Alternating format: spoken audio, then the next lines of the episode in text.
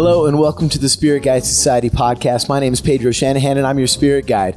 Today we're doing a little recorded style podcast. We're- not doing it live. Well, we're live. But there's no other people here except for Andrew and Sherry. It's very quiet. But this is a special occasion. We had to fit this in because we've got Danny Kahn from 1792. That's actually not the distillery. The distillery is the very old Barton Distillery, or it just says Barton on your shirt. Barton 1792 Distillery is our official title. Oh, oh, I've always thought of it as the very old Barton Distillery, which is like a little known treasure in Kentucky. If you go to Louisville and do the whiskey trail, it's like the people who are in the know, they're like, oh, you got to go to very old Barton. Like And and they call it Barton's. Bartons. Yes. The locals call it Barton's. And but it's a big local favorite, but I don't think you guys have that much. I mean, out here in California, people say 1792. They don't. We don't have a sense of the distillery in the same way that you do, like Maker's Mark Distillery or Buffalo Trace Distillery or Stitzel Weller. All those kind of things. It's just you guys have kind of been a little under the radar. Is that? We're, we're pretty humble, I think. That's a and good um, thing. you know, we don't we don't wave our flag um, maybe as much as we should, but it's a pretty cool place. Um, I encourage people to come. It's a very genuine distillery. I like to call it gritty. Um, it predates 1890. Um, we still have some of the original structure that goes back to the 1890s. So um, it's been around a while, and I believe we're the oldest continually operating distillery, certainly in Bardstown, and maybe a wider range. wow. And so, where does the name 1792 come from? So 1792 is the year, and I believe it was June 3rd of that year where um, Kentucky County annexed from Virginia and became a state. Aha. Key historical moment. And this stuff, you guys just didn't the barrel proof or one of these marks just won a big award, like just like in the last month, right? It certainly did. It won, um, and, and I'm, um, if you can, I, I- you can't hear me smiling, Yeah, but your, your face is smiling. It's I can see. you can see it. Um, it won Jim Mur- Murray's World Whiskey Award winner. So um, that is not necessarily the best bourbon, but is the best whiskey for 2020. So I think that Wow. corresponds with um, when he releases his next version of the Whiskey Bible. So that means it's including like all the Macallans, all the all the whiskeys in the world. That's my understanding. Boom. Yes. the best whiskey in the world. You heard it right here from Jim Murray. Actually, Jim Murray is not right here, but that's a huge deal because he tastes something crazy like fifty thousand whiskeys, uh, or fifteen thousand whiskeys per year or something. I know that he's Yeah. constantly doing blind tastings. Like his tasting program is like the, the most famous in all the world, or one of them for sure. And the Whiskey Bible is. We have, you know, all the editions from the last like 15 years. Ever since we opened the bar, we've got a whole area on the library shelf of all of Jim Murray's whiskey bottles. It's a big deal. He is certainly a respected taster. So, how did you get into the whiskey business? You said you're from here in LA, I'm from Los Angeles. but now you live in Bardstown Now I live in Bardstown. and you're the distillery manager, I am the master distiller. master distiller. which Okay, means my big difference. responsibilities are um, grain selection coming into the distillery and all of the processes, the milling, um, the mashing, the fermenting, the distillation, um, making of the juice, and that's kind of where the distilling stops, and the dry house and our boiler operation, incoming water. Um, that sort of all falls under the distillery umbrella, and then I'm also responsible for the warehouse operation. So that's filling the barrels, putting them in the warehouse, pulling them out of the warehouse, um, uh, the blends that uh, become 1792. So that is that's my scope of, of operation. Yeah. And so the 1792 is this a wheated bourbon? Would you call it a traditional mash bill? Is this a high rye bourbon? What kind of whiskey you guys making? So the majority of our um, our offerings, and, and certainly everything that we're looking at here and what we're going to be tasting, this is all of our um, our, our standard uh, mash bill. So it is considered to be a high rye bourbon. Um, we also um, do a high rye, which we call high rye, which is quite a bit more rye on top of that, and then we also do a wheated bourbon. Oh, wow. And in the past, we've done um, you know some port finish stuff. Um, so we're, we're fooling around a little bit, but the majority of our bourbon is considered to be a high rye bourbon. And in addition to being kind of a local favorite in Kentucky, you guys aren't one of the big four. You're much smaller, right? You're not like what's your output in terms of the 1792 every year? We're um, we're producing a lot. Really? Uh, yeah, we're producing. We're we're you know historically a lot of the distilleries go down for a pretty big chunk of time every year. Our shutdown window is getting smaller and smaller and smaller, and we're for the most part distilling 47 weeks a year, maybe 48. We're getting close. Uh, we would do more if we could. We're distilling 24 uh, 6. We will cook and distill six days a week. We go down one day a week to clean the still and to do some other maintenance type stuff. Uh, but we're and we're feeding our still at about you know 150 gallons per minute. We're, we're pretty we're pretty sizable. And in terms of back set, when you guys are pumping that stuff into the still, how much of the new fermentation is actually kicked back from the previous batch? Like how much of sour mash are you using in each fermentation? Well, our so we don't cascade fermenter to fermenter. Our back set is the liquid portion that comes off of the still. So it's the liquid portion of the stillage. Oh, okay. So there's not an active culture in there, but what is in there is um, a lot of the organic acids that um, are not volatile. So it's a method of pH control, mm-hmm. but also there's an incredible amount of yeast nutrition.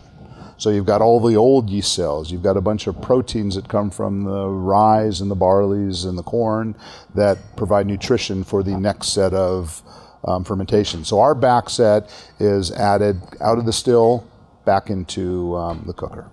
How much percentage of that you think? It it's um, it's pretty it's pretty sizable. I don't think in terms of percentage, and the amount we add fluctuates based on um, the pH of that particular. Uh-huh. So we're not controlling it based on a volume. We're controlling it based on pH a level. pH because that is so important for enzyme reactions to convert starch into sugar, and also for just um, yeast functionality. You know, there's a there's a sweet spot, and and it is all about the flavor. So if our yeasts are happy, they're making good beer, which will become good bourbon. Do you guys have a proprietary yeast strain that you use, and do you use different yeast strains for the different kinds of whiskeys that you make? So we use a single yeast strain for all of our yeast, and it is um, proprietary. Um, you know, there's always some fooling on going around. You know, we're, we, we play around a little bit, but for our bourbons, it is all one yeast. I skipped over the part about how you got to be a yes. master distiller in Kentucky, yes. coming from Los Angeles, because that's that seems crazy because there's so many people that you know grow up on the distillery and like you know there's this like oh, yeah. familial kind of air yeah, around the whole yeah. distilling world in Kentucky. Well, it's a good story, and I'll start by saying that my dad was born and raised in Louisville, and he left, came to California. I came to California when I told him, "Hey, Dad, I'm going back to Georgia, Kentucky," and he said, "What the." Are you doing? And I explained why, and he was thrilled. But my path is that um, I went to University of California, Davis as a uh, chemical engineer. And um, it was during that period I learned um, the necessity of making beer. I made beer more for economic reasons than anything else. And it just so happens that UC Davis has a brewing program. So I sort of shifted my focus and ended up graduating with a degree in fermentation science. I worked at several wineries while I was a college student. And then I took a job um, at a major brewery right out of college and um, and that was um, just an incredible technical education that feeds right into distillation. If you think about it, um, distillers are making beer and then they distill it. But there's the flavor science. And if you think about the levers that I have to pull to create flavor, it's what grain bills I'm using. It's the fermentation, which is critically important. Um, it's the barrel aging. Um, it's how we blend. Um, it's how um, process changes can affect flavor. If I get a little bit of a burnt note, I need to know what part of the process might that be coming from. So by learning the process um, and understanding where those flavors are developed, um, everything I learned in brewing translates very nicely to distillation. So I had a long, long career in many, many very technical roles at two breweries. And um, this opportunity came up and I had been a collector and a fan of bourbon for the last 25 years. So it seemed like a natural progression. And, you know, there's a nice way and a, a not so nice way to say it, but, you know, beer wants to be bourbon when it grows up. that, that's the nice way, by the way. or at least a nice pairing. it's it, that you know Some beer I'm- just likes to be right next to a nice glass of bourbon. There's there's no doubt about it. I, I'm a fan of a Boilermaker. Now, not the kind where you drop the shot glass in the No, beer, no. but you get a nice beer with an incredible neat bourbon. That's my favorite cocktail. It, it is a wonderful cocktail. I, I I'm a fan of the Boilermaker. Yep. I don't dump it in there. I just sip them side by side. I use the beer to cool my palate from the heat of the whiskey, and they expand each other often. Yes, you know? the effervescence actually is almost cleansing. It sort of um, you know cleans the palate, and they work so well together. But that's a great cocktail. Oh boy, he's making me thirsty now. Yeah, me too. Well, let's taste some whiskeys. Yes. Okay. So we have four in front of us. Sorry for those that cannot see this, but um, but we've got um, and and I'll just speak to them very quickly. We've got our small batch, we've got our single barrel, we've got our bottled in bond, and we've got our full proof. So these do all have uh, the same grain bill. Um, it's our high rye uh, mash bill. And um, the one thing that I like to talk about when I talk about our bourbons, you know, what, what makes us different? You know, yeah, we've got different equipment. The way we cook our grains has an impact on the flavor. The way we ferment them, the types of fermenters we use, the still we've got. But the one thing that's also really interesting in my mind about our bourbons is that we use a yeast that is really quite flavorful. It produces um, a lot of really interesting fruity characters, and most notable, it produces a little bit of a banana note, which is amyl acetate, and it's not like a Hefeweizen, which is overwhelmingly banana. It's very, very, very subtle. And and what excites me about that, as well as the other esters that our yeast produce, is that those are some of the components that when you get into bourbons that are eight years old, you um, you have a lot of interaction with those fermentation components. A lot of those acids, a lot of those esters, and a lot of those other flavor components are oxidized, and that's where you get some of the really incredible sort of um, um, aged fruit notes, ripe cherries, stone fruits. So not fresh fruits, but aged fruits, and and that's the complexity that I look for when I'm you know looking for a bourbon that I really want to enjoy. So that's one of the things that to me stands out about our bourbon. So if we want to talk about these in particular, small batch is our flagship. Um, it comes in at a 93.7 proof. Um, this is going to be about, cherries. about about eight years old. There's a certain grassiness to it too. Yeah, so so you know, for every sip of bourbon I will take, I will probably sniff it twenty or thirty times. You know, I I, I don't get tired of that. Yeah. Um, it, it it makes me happy to um, Makes your say liver it. happy too. Well, everything in moderation. So um, I, I try to I try to take good care of myself. I think this is a big part of that. Um, but but what I get is up front. You know, I'm getting I'm getting a lot of stone fruit for sure. Um, right off the bat, I'm getting the spicy pepperiness from the rye. Um, we use a very interesting rye varietal mix, um, so I'm getting a lot of the spice, the peppers That might from be the rye. that green green grassy. I'm getting like cherries and green grass. Yeah, I think that green grass to me is um is is rye. Is the And, rye. Yeah, I'm, I'm picking up a sort of spicy. Um, it's almost Yeah. like um, you know silage if people know what that is, and I th- find that to be a wonderful smell. But Pigs the, the fruit. what do you call me? No, no, but that's what they feed the pigs. I believe that's what they do. yeah, so yeah, but a lot, lot of lot of stone fruit, um, a little bit of caramel, um, and and on that note about um, us having a yeast that produces a little bit of banana.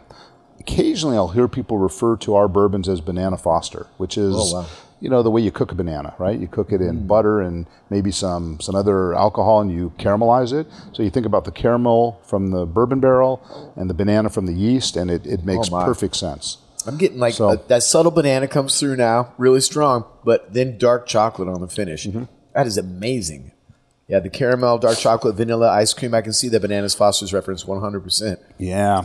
That is exquisite. You know what else? Um, one one thing that is also special about this bourbon, I'll drink this neat all day, but because of the complexity, I think it's incredible in a cocktail. And my cocktails are simple; they're always spirit forward. You know, an old fashioned. Um, you know, um, is Bourbon a classic Manhattan. bourbon Manhattan. Because it's high rye enough, it'll stand up in a Manhattan. There's no doubt the- about it. The sweet vermouth. No doubt about that.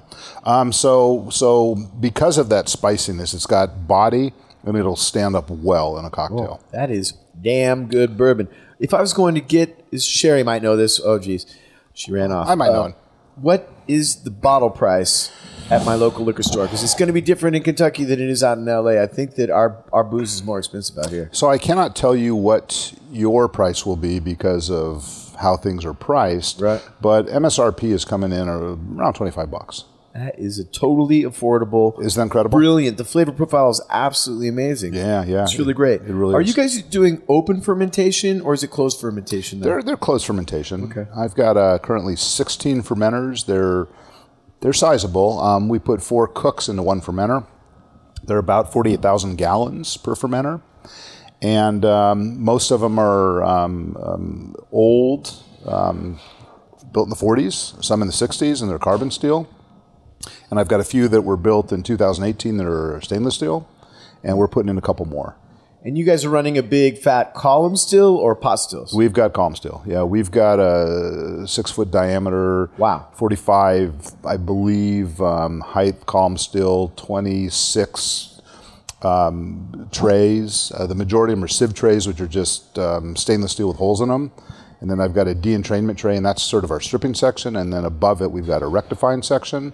So it's got one um, de-entrainment tray and three bubble caps and some demister pads. And that's just all And Those are copper in there, those bubble a lot trays? of copper. Okay. A lot of copper. Yeah, copper is really important for our process. Can you explain that for somebody who might not understand? Yes. Well, I could talk about that one. We could take Just the. briefly. I know you've got another event. Everybody wants you. You're like, this is very unusual to have a master distiller in the house and like your travel schedule. You just been flying all day, came straight from LAX here. He's got people waiting in another room for him right now to do this uh, industry event. You're a wanted man. So we'll, I'll talk super fast and sometimes time shrinks. You just don't know how it happens. I'll, I'll talk, talk about copper in a couple ways. A couple ways. One in the um, cooker and the fermentation. The cooker it actually helps um, stabilize some enzymes a little bit, but more importantly, copper is really important for yeast metabolism, and it's a cofactor, and it just helps some of their enzyme system. So it makes better um, juice, makes better beer that will become better bourbon. But in the still, um, there's a lot of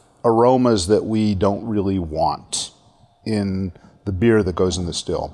Copper does a really good job of what sometimes people say cleaning it out, but copper binds very nicely with sulfur compounds, which are often some of those negative flavors, and it removes them. So it cleans out the spirit and just um, lets us highlight on the flavors that we want to highlight on.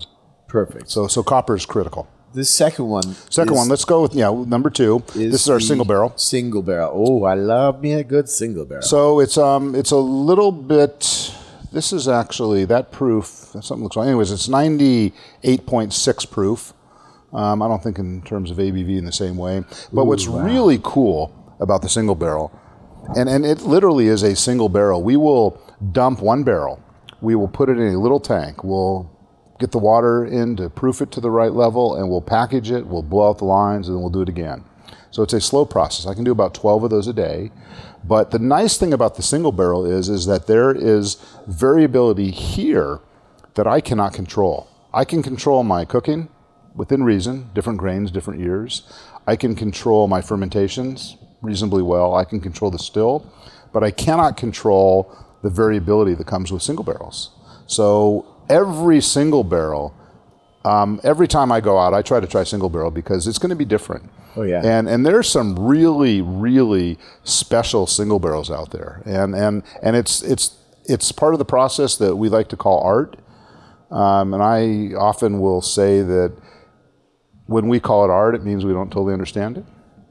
You know, so it's art, um, and and there's a lot of it, there's a lot of art in what we do, and I don't want to diminish that. There's science and there's art, but there's a lot of things we don't understand, and the way the tree grows and the way it's um, you know the grain that might be in those staves in that particular barrel, it's something we can't control. What part of the warehouse it's in is going to produce an effect.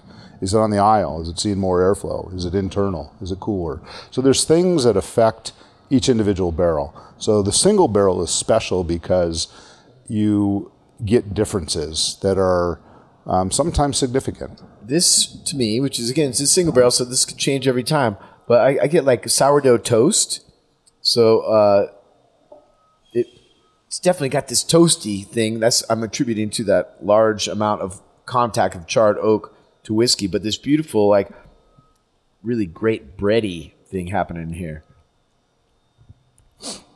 It is different than the small batch, though. It's different than the first one. Totally different. I'm not getting that mintiness. I'm not getting those herbaceous qualities, the green kind of verdant notes. This is way oakier. You've got a lot of dryness on the palate. The caramel comes through really strong. I still get that banana. It's a beautiful banana thing coming through, but the oak comes through much more strongly on this. It's this. different, and that's the beauty of the single barrel. You know, because they are different. One of one of uh, the treats and the joys of my job is that I get a chance to taste all of the single barrels that people and groups come in to select in our distillery. And every so often, you know, there's been a handful of just legitimate honey barrels. You know, the ones that stand out as being you know, wow, how did that happen? Why is that so much different than all the others that are really, really good? But the genuine honey barrels are, are things that um, it's a quest of mine. Let's let's put it that way. That is brilliant. As it lingers over my palate, I'm getting toasted coconut on top of that bananas Foster. Yeah. Really delicious. Yeah, and you know that that toasted coconut. That's interesting. Now, unfortunately, we're not tasting it here, but we just released our age 12 year, and it was a pretty small release, and it just is explosive with toasted coconut, and that's a compound called a lactone, and it's a function of the barrel charring. And for some reason, in our bourbons, it really, even though it's a function of the oak, we don't really see that until we get 10 years or more. Sometimes we'll see it, but it really stands out once we get to 10 years. So we don't see that too often, but I'm, I'm getting it as well. Wow, that's gorgeous. All right, I hate to rush, but Let's, know let's do number four first. Number four first. Yes. Oh Let's go my, out of okay, order. okay. This is uh, bottled in bond. So, of course, everyone knows that means that it's uh, four years or more. It's closer to eight. Um, Whoa, this was very 100 proof. I'm getting like a way um, the butterscotchy note comes through really strongly on this one. Also, there's a, a touch of like I don't know, maybe like a umami thing, like a smoked ham thing happening in here. Yeah, I'm getting some really interesting herbal stuff. I'm getting um, what I, in, in a very nondescript way, I suppose, I'm getting a lot of fermentation character, which is some of those fruity notes. Yeah, I still get that cherry coming in there as well as that banana. That's like across the whole line. It's got a lot of a lot of spice in the end. Um, I think the rye in this one really comes forward. That's Oh, wow. not an alcohol heat I'm tasting. That's a, a rye spice. Spicy heat. Yeah, like uh, clove and, and cinnamon and nutmeg. And this to me, you know, I will often make cocktails with the one that we're going to with the 125 proof, but the bottled in bond is a pretty good proof to make a really nice cocktail with.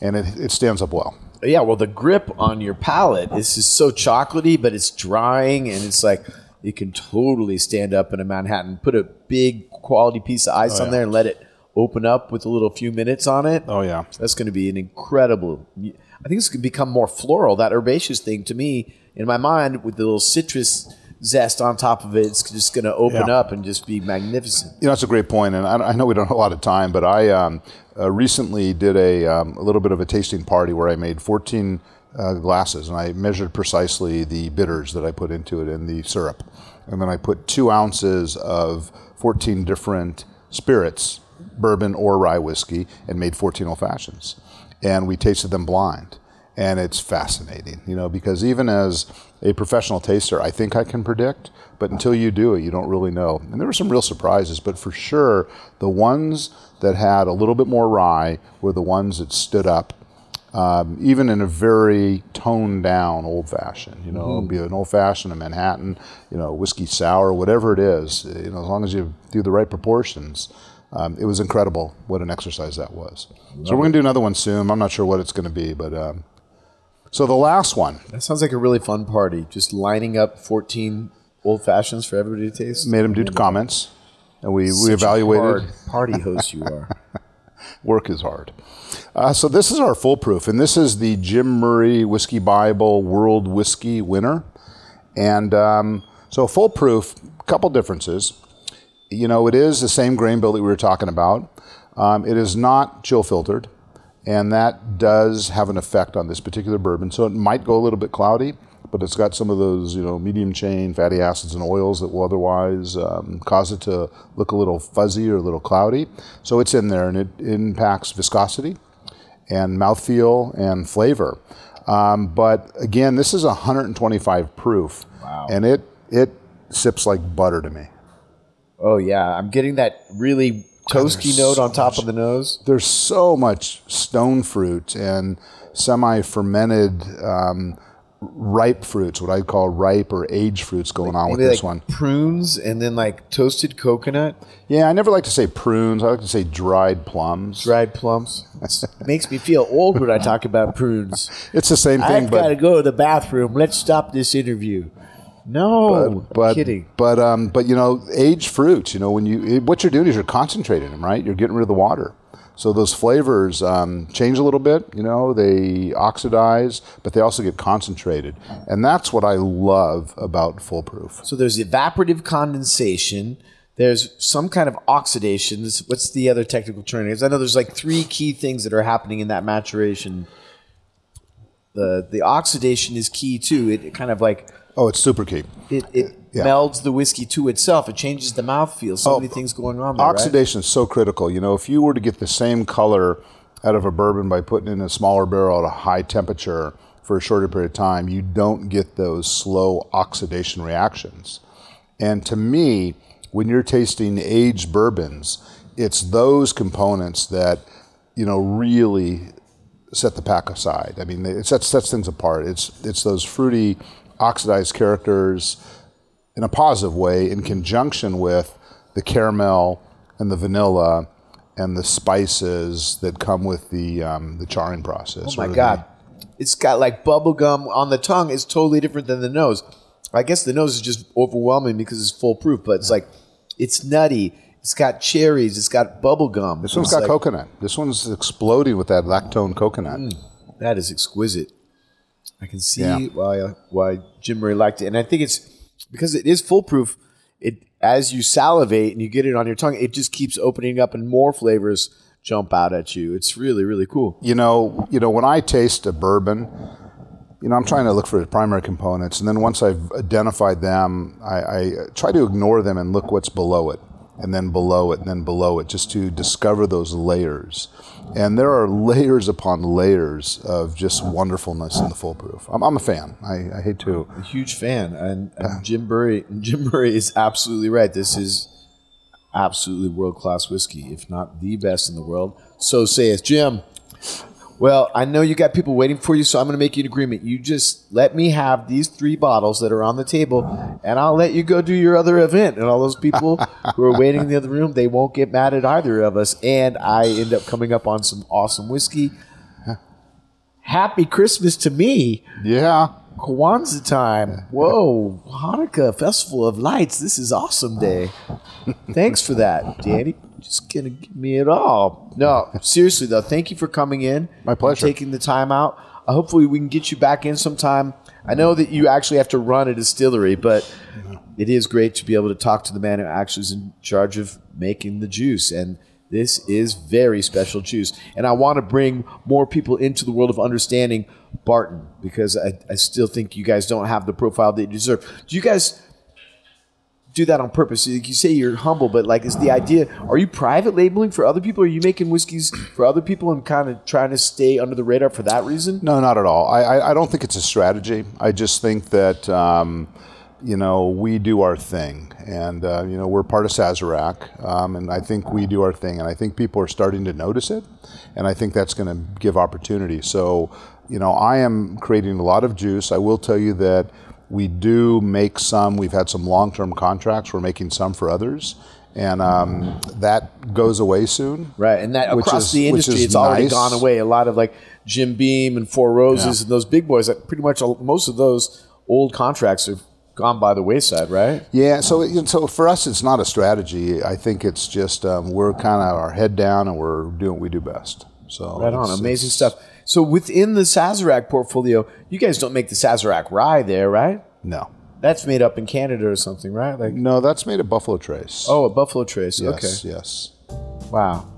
And so you guys focus on 1792 for the Sazerac. I make 1792, and we use some of our um, younger bourbons for some other blends. You know, some Kentucky Gentleman maybe, but our focus is absolutely 1792. And I don't. Do we have in Southern California? Do we have very old Barton available here? I don't think we do. Right? It's, We- it's Kentucky only kind of we thing. Or? do not, but I know again. I shouldn't speak outside of my lanes, but I know there's been discussion about getting very old Barton out here. When I was in Kentucky, I think I had the very old Barton 12 year, Yeah. and it was like I was just like blown away. It was mind blowing whiskey. Hopefully, we'll get it in California. Come on. You heard it here first, folks. All right. Thank you so much, Danny. Danny Kahn, ladies and gentlemen, from 1792. So wonderful to have you out. Thanks for taking Pleasure. the time. This has been great. Please come out again, and we'll do a full fledged whiskey society for all the wonderful enthusiasts we have here in, in LA. Love to. Wonderful to meet you, man. And, and thanks for coming home. You need to come back too because your daughter's going to school out here. Yes. I'm not saying where. Private. Mind your own business. Thanks for having me. Cheers, man. Thank you very much. Cheers. Thank you for listening to the podcast. If you like what you heard, please head over to Apple Podcasts and give us a five star rating and review. The Spirit Guide Society is a Spirit Adventures production in association with Bitten from the Apple Productions. Special thanks to Tone Mesa for their post production and audio services. This show is produced by Andrew Apple and me, Pedro Shanahan. Executive producer, Andrew Abrahamson. Be sure to like us on Facebook and follow us on Twitter and Instagram at Spirit Guide SOC. We'll be there to answer any questions you have, share what we're and more.